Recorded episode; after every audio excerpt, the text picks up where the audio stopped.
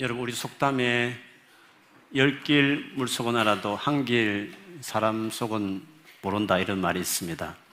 열 길이라는 것이 ten ways가 아니라 길이라는 것이 한 사람의 키입니다. 열 길이라는 것은 열 명의 사람이 이렇게 열 명의 사람의 길이 같이 물속 그 정도 깊은 물이죠. 열 사람이 들어갈 뭐 10m 이상 되는 15m 이상 되는 거리일 수 있고 깊은 물속을 안다는 건 어렵지 않습니까? 근데 그보다 더 어려운 것이 한 길, 뭐 머리부터 마음이 어디든지 간에 그 짧은 우리 사람의 마음 속을 아는 것이 더 어렵다. 어, 우리의 속담이 그렇습니다. 사람의 마음을 안다는 게 그만큼 어렵다는 거죠. 제가 런던에서 한 15년 지나면서 여러 목사님들하고 이제 만나고 지내면서 어떤 목사님은 그냥 개인적으로 좀 별로 가까이 하고 싶지 않는 다 가까이 해야 되지만 목회를 참 그냥 그냥 그냥 드는 마음 있잖아요. 그래서 가까이 좀 하고 싶지 않은 마음이 드는 분도 계시고 어떤 분은 참 순수하다. 저런 분은 같이 늘 교제했으면 좋겠다. 이런 마음이 이제 들기도 하잖아요. 근데 시간이 지나다 보니까 멀리 그냥 자연히 멀어졌던 분인데 우연찮게 이렇게 지내면서 교제하다 보니까 정말 내가 생각했던 것 다르구나. 그래서 더 자주 찾아뵙는 분으로 바뀌는 분이 있는 반면에 어떤 분은 진짜 좋은 분으로 생각했는데 어떤 계기로 너무 이기적이다. 자기와 자기 교회만 챙기는구나. 이런 생각이 어느 중에 자꾸 들기 시작하면 어, 그렇지 않구나. 의외로 이렇게 여겨지는 분도 솔직히 들어가요. 물론 지금 그 판단도 제가 맞는지는 잘 모르겠습니다만 쉽게 판단할 수 있는 건 아니지만 그만큼 우리가 사람의 마음을 안다는 게 그 사람이 진짜를 안다는 것은 참 어려운 것 같습니다. 어, 그런데 살아가면서 우리가 때로는 내 마음을 몰라준다 이렇게 느낄 때도 솔직히 있지 않습니까? 근데 아무리 말하려고 해도 내 마음을 다 보여줄 수 없고 그런 경우가 있습니다. 그래서 사람은 그런 것입니다. 그렇기 때문에 남들이 나를 알아주지 못하다는 것을 많이 경험할 때 너무 스트레스를 받을 필요가 없다는 거죠. 사람은 그럴 수 있다는 거죠. 일일이 뭐 억울하다든지 가서서 좀다 따졌어 다 말해주고 싶다든지 그를 마음을 가질 필요가 없는 거죠. 너무나 우리는 그럴 수 있기 때문에 그렇습니다. 그래서 정확하게 우리 마음을 아시는 하나님이 계시는 것으로 만족할 줄 아는 사람. 하나님이 내 마음을 다 아시지. 그게 진짜 위로가 될 수 있는 사람이 되어야 우리가 사람들 관계 속에서 나를 다 알아주지 못하는 그것에서 오는 많은 스트레스들을 우리가 이겨낼 수 있습니다. 사실 살면서 그게 가장 큰 스트레스거든요.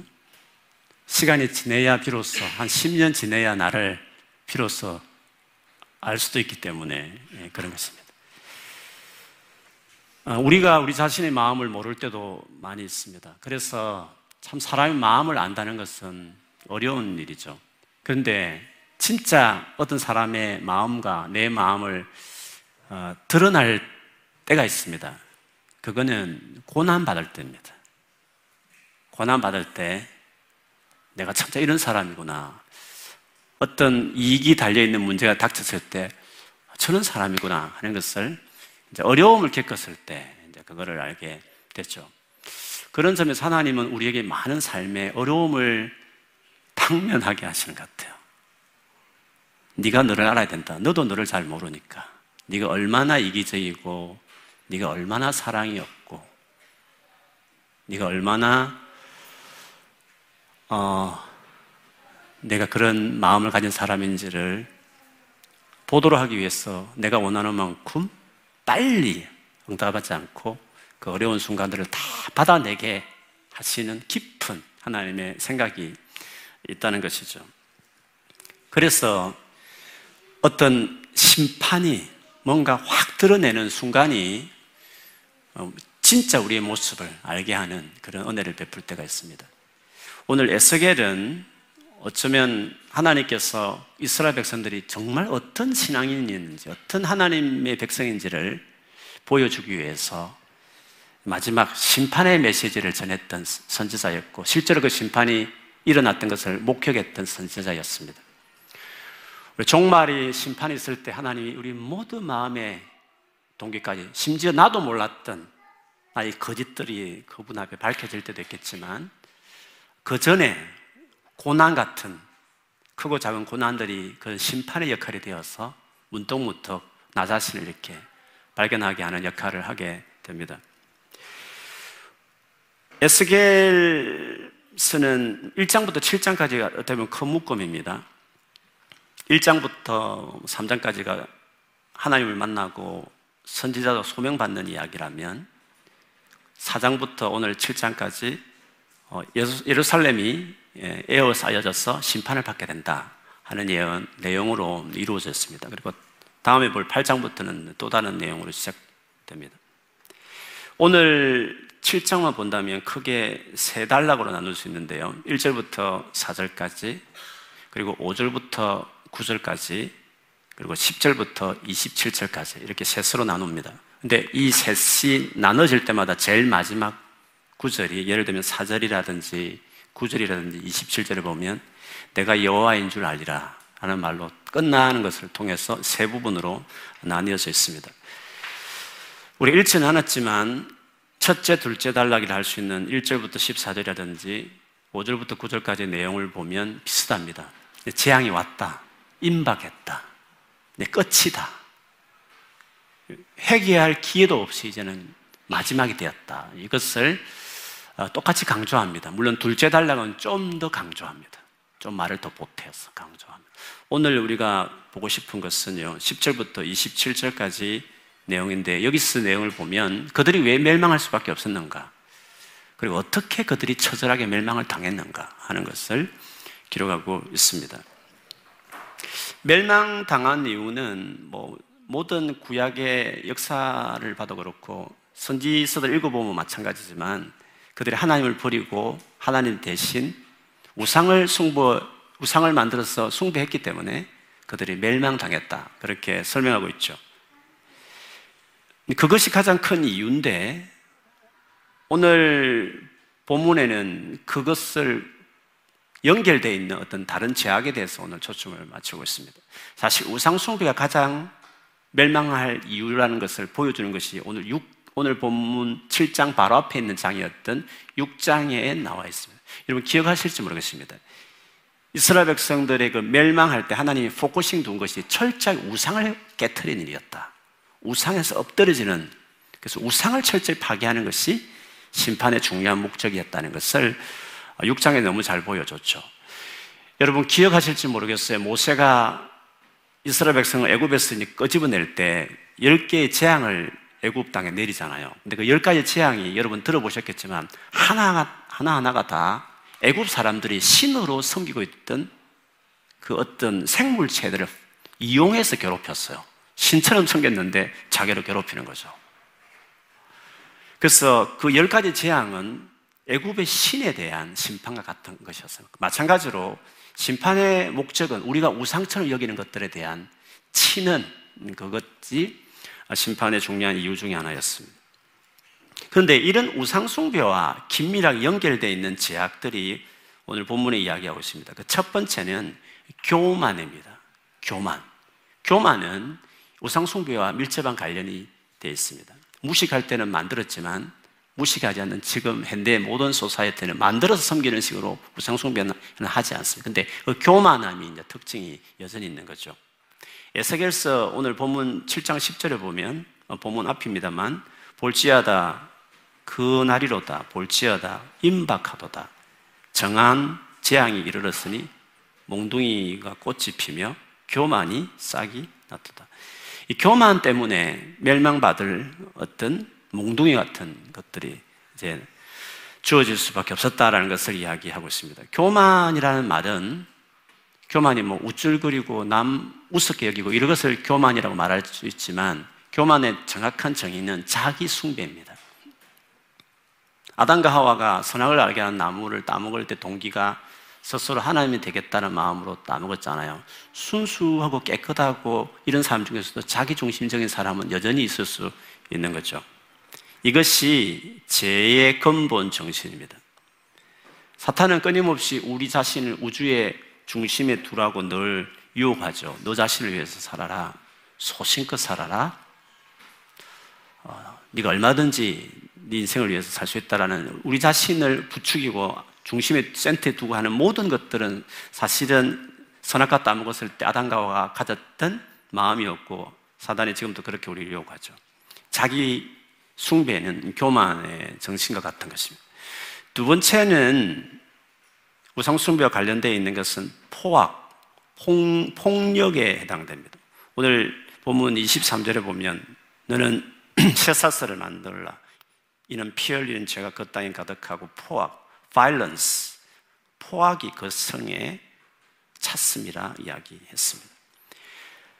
포악이라는 것은 교만에서 나오는 자연스러운 결과인데요. 자기 욕심, 자기 쾌락을 위해서 결국 부족한 세상, 결핍된 세상이니까 남의 것을 빼앗아야 될 이유들이 있는 거죠.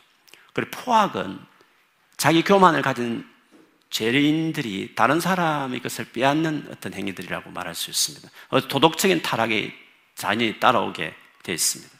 그러니까 하나님을 버리고 내가 하나님이 되려고 하는 교만은 필연적으로 이웃을 섬기기보다는 이용하려 들고 폭력을 저지르게 되는 것입니다.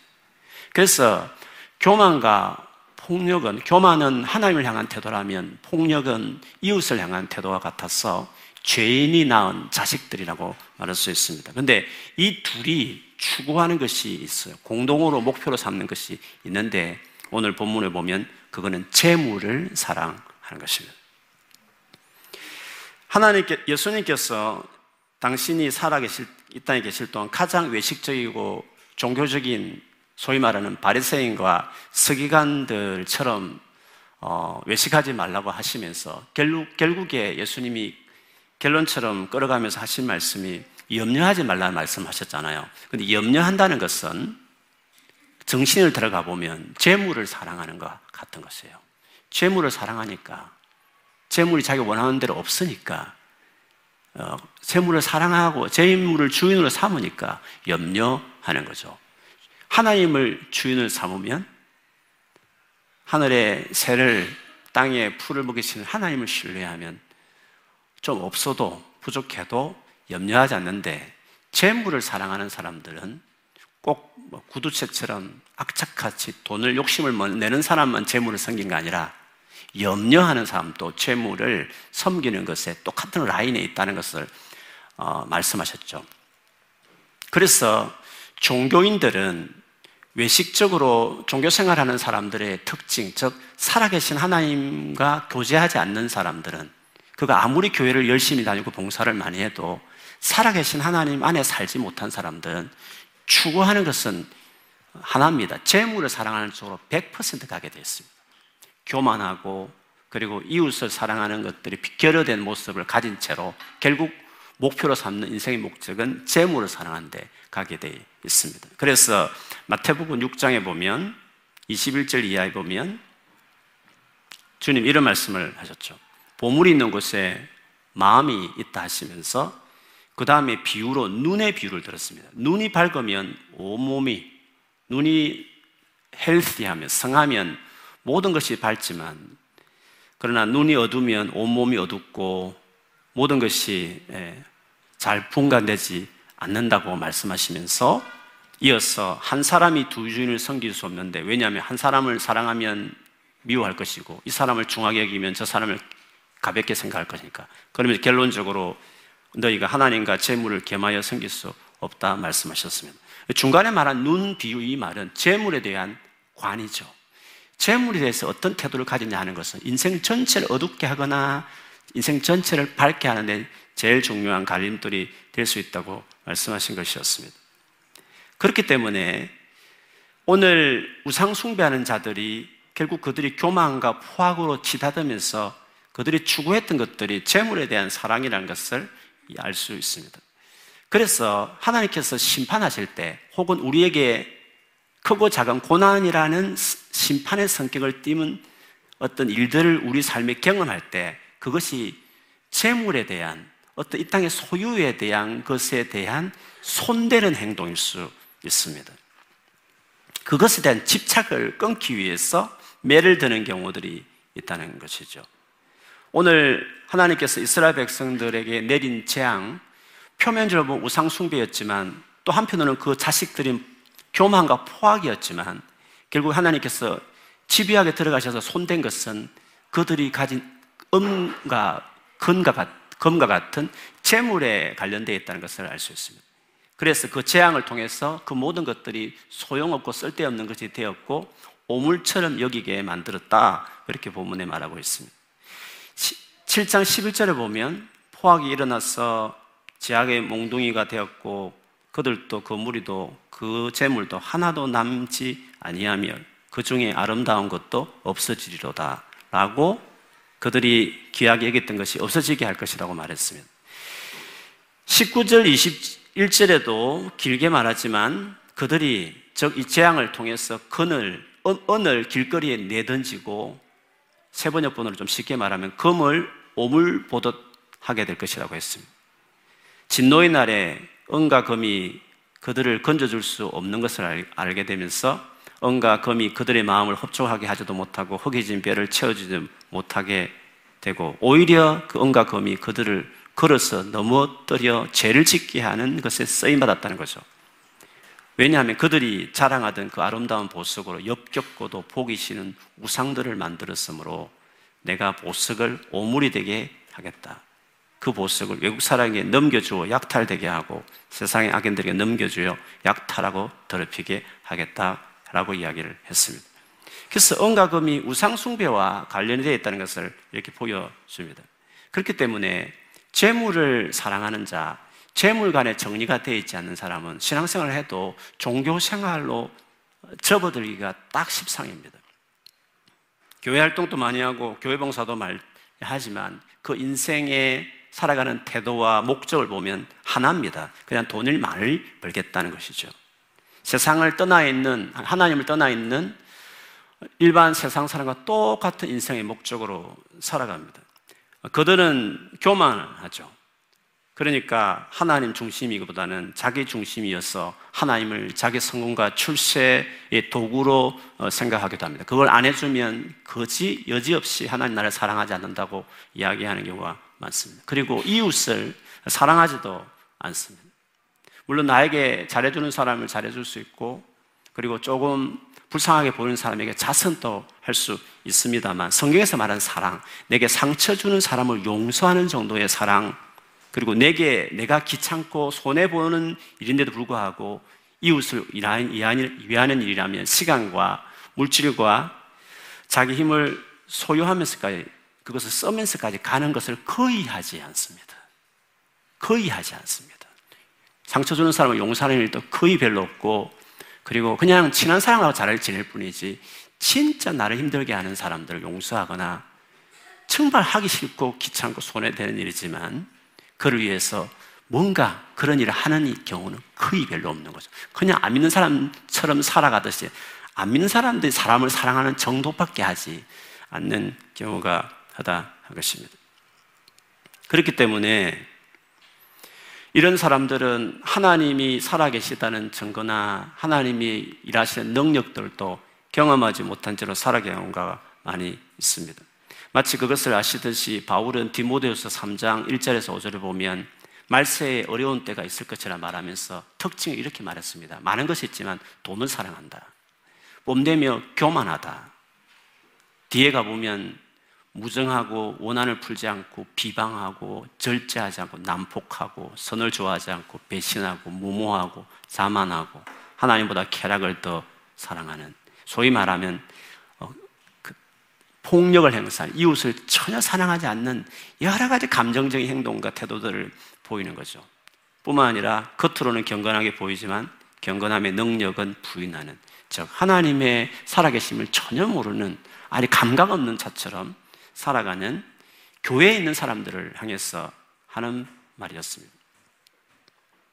하나님은 이렇게 종교 생활하듯이 교회를 다니는 사람들을 그냥 두지 않죠.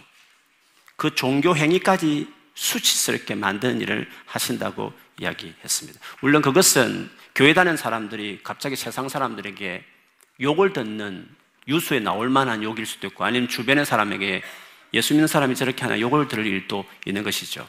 하나님은 그를 그 종교 행위, 신앙이 아니라 종교 행위라는 것을 드러내는 일들을 참다가 참다가 그에게 그 일을 이제 행하게 되는 거죠. 물론 하나님 편에 보면 자기 이름 욕되게 하는 일인데 불구하고 자기가 욕을 듣더라도 그 사람의 그 거짓된 종교 행위를 수치스럽게 드러내야 내는 경우가 있는 거죠. 살다 보면 그런 경우를 만났을 때 주님이 나를 그렇게 심판한다 여기고 그때라도 이제 정신 차려야 될 경우가 있는 거죠. 오늘 본문에 봐도 이스라엘 백성들의 이 종교 생활에 대해서 어, 주님께서 욕을 듣더라도 자기 이름을 먹칠하더라도 그 일을 하셨다는 것을 이렇게 표현합니다. 22절에 보면 내가 또 내 얼굴을 그들에게 돌이키니 그들이 내 엄밀한 처소를 더럽히고 주님의 그 엄밀한 처소를 더럽혀지는 일을 그냥 두게 허락하겠다는 것이었습니다.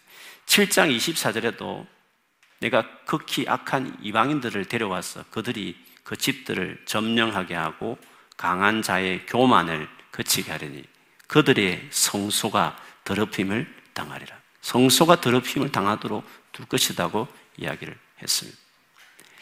참 신앙인과 종교인을 구분하는 것을 마지막 날에 주님이 행하십니다.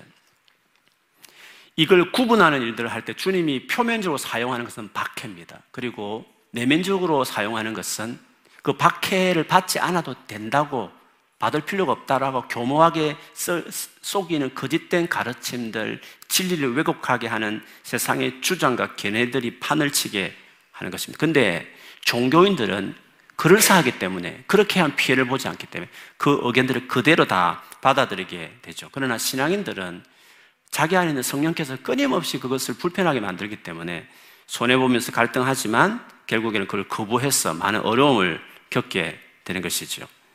그래서 바울도 예수님 오시기 전에 교회 안에 수많은 배교가 일어날 것이라고 말했습니다. 그거는 외적으로 어, 박해가 있기 때문이고 그리고 그 박해 당하지 않도록 하는 교묘한 타협하는 이론들이 같이 섞여 있다 보니까 결국 종교인들은 그 말을 따라서 다 배교하는 일을 하는 것이죠. 대사로니까 후서 2장 3절에 보면 여러분은 아무에게도 어떤 방식으로든지 쏘가 넘어가지 마십시오. 그날이 오기 전에 먼저 믿음을 배신하는 일이 생기고 불법자 곧 멸망의 자식이 나타날 것입니다라고 했습니다. 그 2장에 보면 9절부터 12절에도 보면 이렇게 좀 쉬운 번역으로 표현했습니다. 그는 사탄의 힘을 빌어 즉 어, 적그리스도를 이야기하죠. 큰 능력을 보일 것입니다. 많은 거짓 기적과 표적을 행하는 것은 물론 진리를 사랑하고 따르기를 거부한 사람들을 자기 편으로 끌어들이기 위해 온갖 꾀를 사용할 것입니다.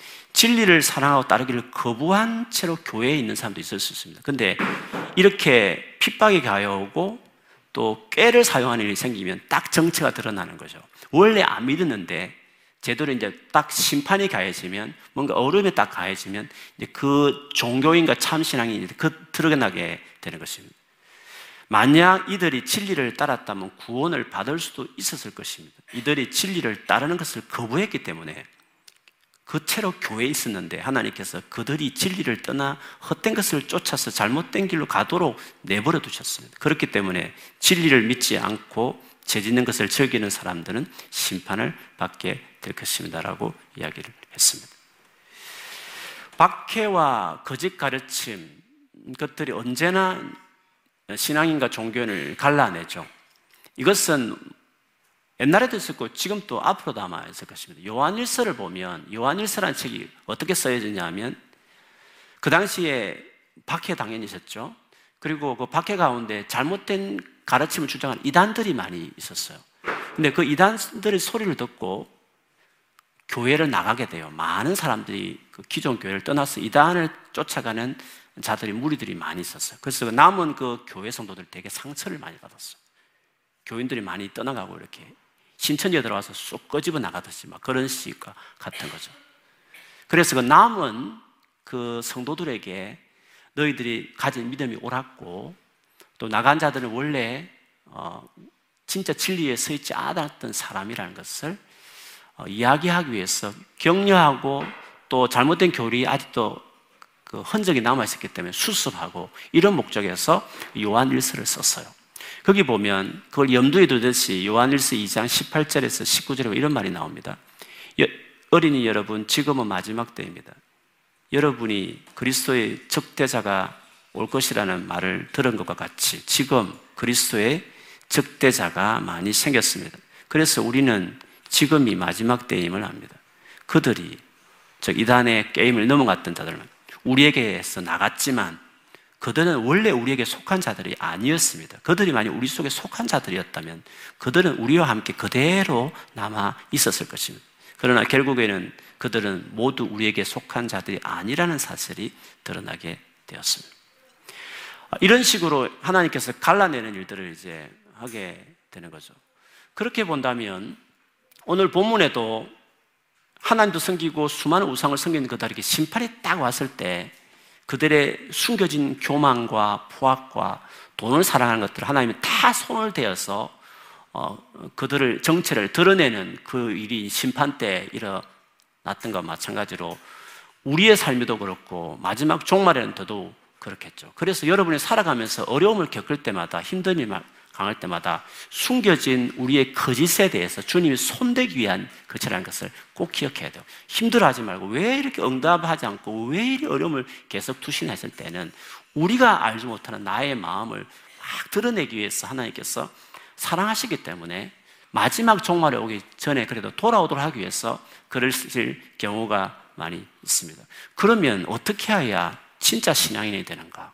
어떻게 해야 종교인에서 신앙인으로 나아갈 수 있느냐 하는 것입니다.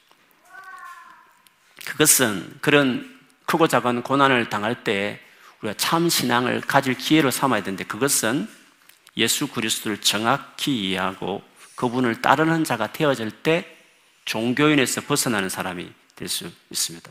왜냐하면 예수를 알면 알수록 그분이 보석이라는 것을 알게 되고 다른 모든 것들은 배설물같이 여겨지는 일들이 일어나게 됩니다. 그래서 아직도 세상이 좋고 그것이 유혹거리가 되는 사람들은 예수 그리스도를 알아가기에 힘쓰는 사람들이 돼야 됩니다. 그래서 여러분 잘 아는 빌리포스 3장 7절에서 11절에 보면 바울이 예수를 믿고 난 이후에 예수를 만난 이후에 그의 고백이 이렇게 나오잖아요. 내가 이루었던 것은 무엇이든지 그리스도 때문에 해로운 것으로 여기게 되었습니다. 그뿐 아니라 내주 그리스도 예수를 아는 지식이 가장 고귀함으로 나는 그 밖에 모든 것을 해로 여깁니다. 나는 그리스도 때문에 모든 것을 잃었고 그 모든 것을 오물로 여깁니다. 나는 그리스도를 얻고 그리스도 안에 있는 사람으로 인정받으려고 합니다.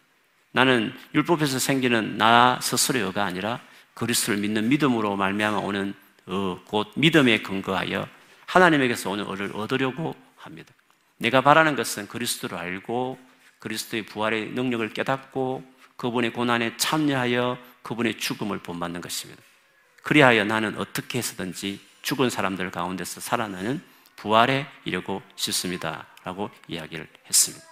예수 그리스도를 진짜 아는 사람, 진짜 예수를 믿으면 자연히 모든 것은 배설 여기는 이 과정으로, 이 여김의 과정으로 프로세스를 밟게 되어 있습니다. 그래서 진짜 신앙이 되는 것입니다.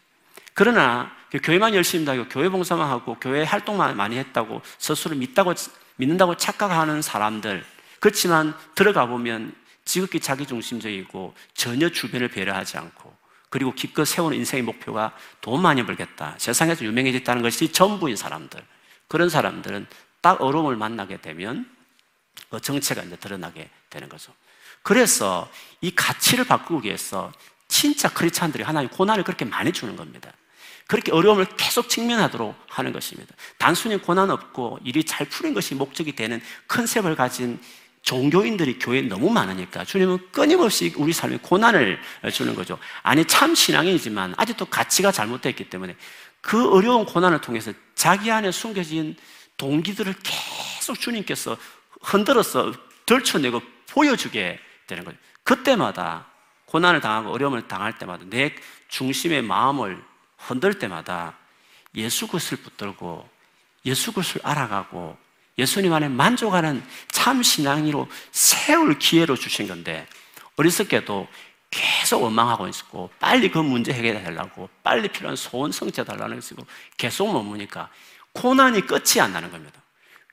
계속 믿어 믿어도 왜 이 해결이 안 되는지를 이해를 못하게 되는 것입니다. 그러나 주님이 단순히 고생시키는 목적이 아니라 진짜 신앙인 예수 그리스도 안에 바울처럼 모든 것이 배설모 여길 만한 그 풍성한 가치를 예수 안에 발견하도록 하기 위해서 우리를 부르는데 그걸 끊임없이 그 가치를 알기 위해서 신앙생활을 해야 되는데 그거에 관심이 없는 겁니다. 그 관심, 예수를 알아가는 데 관심이 없고 그냥 예수 잘 믿어서 열심히 기도해서 그냥 원하는 급한 거 해결하고 소원을 이룬 거에 목적인 그런 정도의 사고방식으로 교회를 계속 다니니까 끝이 안 나게 되는 것이죠. 그런데 우리가 예수를 알기를 힘쓰잖아요. 예수님 누구신지를 사랑하기를 힘쓰기 시작하면 더디지만 점점 그 일이 이루어지면 하나님 우리 인생을 축복합니다. 그, 중, 그 물질에 대해서 연연하지 않는 사람을 세워지면 그냥 밀어줍니다. 그런데 그게 기본이 아예 안 된 사람들은 할 수 없습니다. 계속 칠 수밖에 없고 그렇게 해서라도 세상 물들지 않고 천국은 보내야 되니까 끊임없이 연단하는 과정을 들어갈 수밖에 없는 것이죠. 빌리보서 3장 7절에서 11절 방금 말씀을 드렸지만 이렇게 예수 그리스도만을 위해서 살아가는 예수님을 깊이 아는 사람의 삶의 특징이 있습니다. 그것을 여러분 잘 아는 빌리보서 4장 12절, 13절에 보면 바울이 이렇게 고백을 했죠. 똑같은 빌리포스입니다. 제가 읽어드리면 이렇습니다. 나는 비천에 처할 줄도 알고 풍부에 처할 줄도 알아 모든 일, 곧 배부름과 배고픔과 풍부와 공품에도 처할 줄 아는 일체의 비결을 배우느라 내게 능력 주시는 자 안에서 내가 모든 것을 할 수 있느니라 했습니다. 내게 능력 주시는 자, 예수 그리스도 안에서 내가 모든 걸 할 수 있는데 그 특징이 뭐냐면 12절에 보면 비천도 처하고 풍부에 처할 줄 알고 또 배부름, 배고픈, 풍부, 궁핍 모든 것에 다 처할 수 있는 일체의 비결을 배웠다는 쉽게 말하면 재물 사랑하는 것에 초월해 버리는 것입니다. 어떤 사람은 크리스찬의 삶의 방식이 그렇습니다. 재물을 많이 모으는 게 인생의 목적이 아닙니다. 주어진 재물에 자기를 맞추는 겁니다. 1000파운드 가지고 살아가던 생활비인 사람도 하루아침 200파운드 주어지면 800파운드를 credit card로 빚을 지는 사람들이 아니라 200파운드에 맞추는 인생을 살아가는 것입니다. 200파운드 가지고 살아도 되고 1000파운드 생활비 되는 사람이 일체 생활에 맞추는 사람인 것입니다. 이게 그리스도 안에 살아가는 사람들의 특징인 것입니다. 바보같이 돈에 자기를 맞춘 사람이죠. 자기에게 자기에게 주어진 그 돈에 자기 인생을 맞추는 겁니다. 괜찮다는 것입니다.